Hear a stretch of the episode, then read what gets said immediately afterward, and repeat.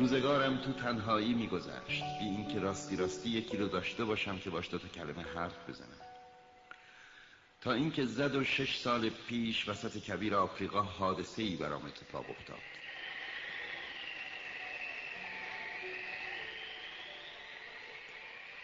یه چیز هواپیمام شکسته بود و چون نه تعمیرکاری همرام بود نه مسافری ناچار یکه و تنها دست به کار شدم تا از پس چنین تعمیر مشکلی برام.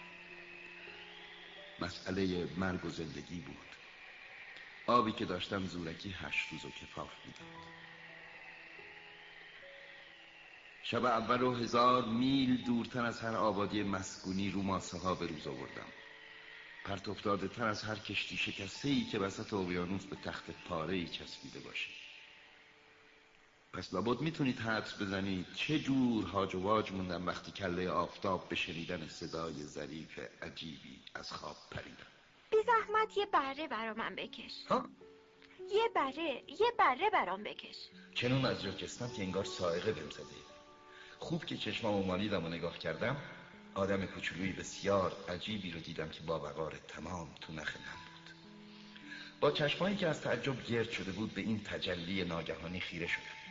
یادتون نره که من از نزدیکترین آبادی مسکونی هزار میل فاصله داشتم و این آدمیزاد کوچولوی منم هیچ به نظر نمی اومد که راه گم کرده یا از خستگی دم مرگه یا از گشنگی دم مرگه یا از تشنگی دم مرگه یا از وحشت دم مرگه هیچ چیزش به بچه ای نمی بود که هزار میل دور از هر آبادی مسکونی تو دل صحرا گم شده باشه.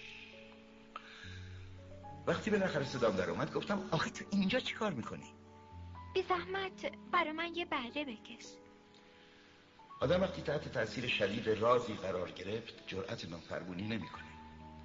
گرچه در اون نقطه هزار میل دورتر از هر آبادی و خطر مرگی که جلوم ایستاده بود موضوع پاک بیمعنی به نظرم آمد باز کاغذ خودنویسی از جیبم در آوردم اما تازه یادم اومد اون چه من بلدم بیشتر جغرافیا و تاریخ و حساب و دستور زبونه با کچ خلقه مختصری به اون موجود کوچولو گفتم نقاشی بلد نیست عیب نداره یه بره برام بکش.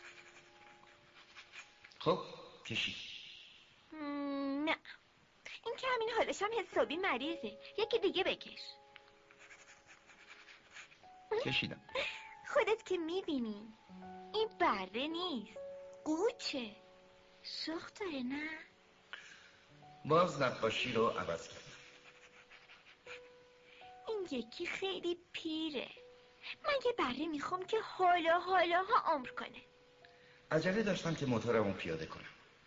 از روی بی‌حوصلگی جعبه کشیدم که دیوارش سه تا سوراخ داشت و از دهنم پرید که این یه جعبه است. بره که می‌خوای این توه. آها این درست همون چیزیه که می‌خواستم. فکر می‌کنی این بره خیلی علف بخواد؟ چطور مگه؟ آخه جای من خیلی تنگه. هر چی باشه حتما بسشه بره که به دادم خیلی کوچولوه. اونقدر هم کوچولو نیست. گرفته خوابیده. و اینجوری بود که من با امیر کوچولو آشنا شدم.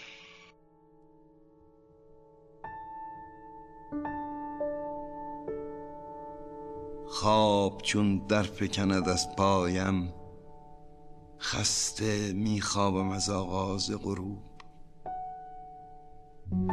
لیک آن هر علف ها که به دست ریشکن می‌کنم از مزرعه روز. میکنمشان شب در خواب هنوز.